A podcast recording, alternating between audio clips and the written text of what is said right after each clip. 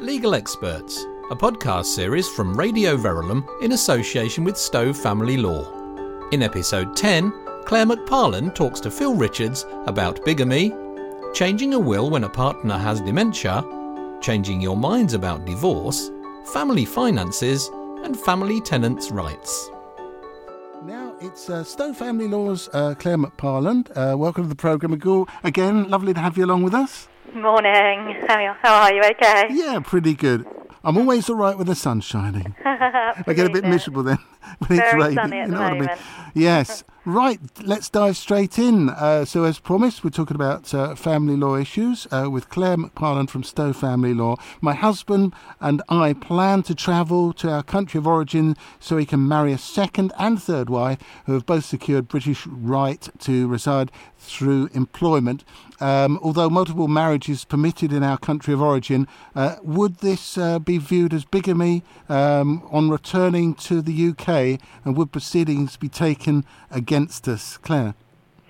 Um, I think that yeah, the short answer is is yes. I think that's possible. Um, it, it, British law um, prohibits bigamy, um, and if the law here means that if you uh, were to marry uh, a second person, whether the ma- second marriage was to have taken place in England or elsewhere, uh, that person will be guilty of an offence. Um, there are certain ex- um, exceptions. It is a very complex area of law, um, and sometimes if you were married in a country where multiple marriages are allowed uh, and then come to the UK, um, you wouldn't necessarily be charged. Um, but I think the difficulty is, is if there were a marriage here already. Um, and it was then done after that, that there, there may be difficulty Gosh, with that. But yeah. I would advise specialist criminal advice because it is complex. Sounds yes, sounds like it is a little bit more um, detailed than we first would have imagined. Yeah. Okay. Now, my wife has dementia, and I want to change our will as we last made one uh, 45 years ago. And I wish to uh, bring the will up to date to reflect the birth of our grandchildren. Uh, but what should I do about my wife's dementia? Uh, she doesn't think straight, and she wants to donate everything over two million pounds to a donkey sanctuary instead of leaving it to the family, which was our original intention. Lovely. Well, I, I completely understand why you'd want to do something about that. Um, so uh, you, the difficulty again here is that you have to have legal capacity to make a will, and it sounds like the wife doesn't have that capacity.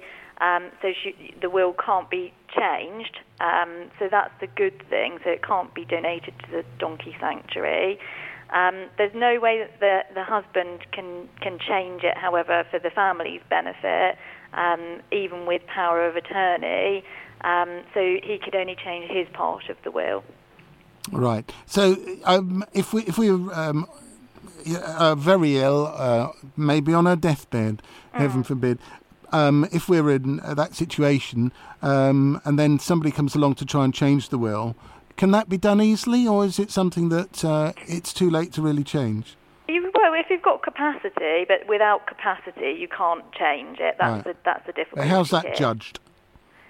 Uh, well, diff- difficult one, really. Very, very complex again, and I think specialist advice would be needed. Right. Okay. Now, moving on. My uh, husband and, and myself are going through a divorce proceeding at the moment, uh, but we've fallen back in love again. That sounds good. And uh, want to put the brakes on things. So, um, can this be done? Can it be stopped? Uh, we're not quite sure at what stage it's at, of course, but where, where do we go with this? Yeah, I mean, it does happen. Um, so it can be stopped, and it can be stopped any time up to the decree absolute. Um, and this will need to be done by the petitioner, um, but it is it is possible. Um, after the decree absolute, the marriage is dissolved. That's it, isn't it? Yeah. Up to that, yeah. Okay.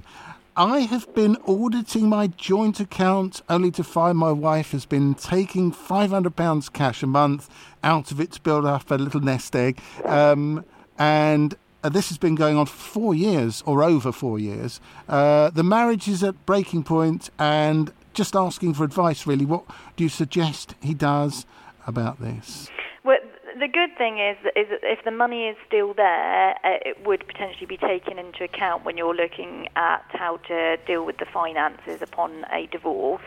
Um, but I think advice is needed um, to perhaps start divorce proceedings and, and then deal with those financial issues, um, especially if we think that the money might be dissipated. We might need to take some urgent action to protect the money. Right, hard if it's all been spent as well, I guess. If it's been spent, it's Yeah. harder.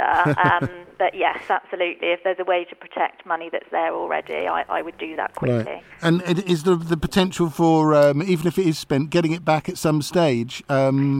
You know, Add back arguments are very difficult to run, not impossible, but um, they are more. It is more difficult once the money is spent. But it does. It just depends on the circumstances. So Right, if yeah. it's kind of a conduct issue, um, where the say that one party's a gambler. Um, and they've spent all the matrimonial finances. That that sort of level of conduct would be taken into account potentially. Right, final question today, Claire. So Claire is with us from Stowe Family Law. Um, now, my mother and father are both deceased. Um, leaving a house occupied to my sister who has mental health issues and uh, her staying in the house is effectively stopping the sale of the house uh, being shared then um, as it was in the will between uh, the family people um, what rights does my sister have if she refuses to budge? Um, and can she legally stay and uh, stop us from, you know, going ahead with this?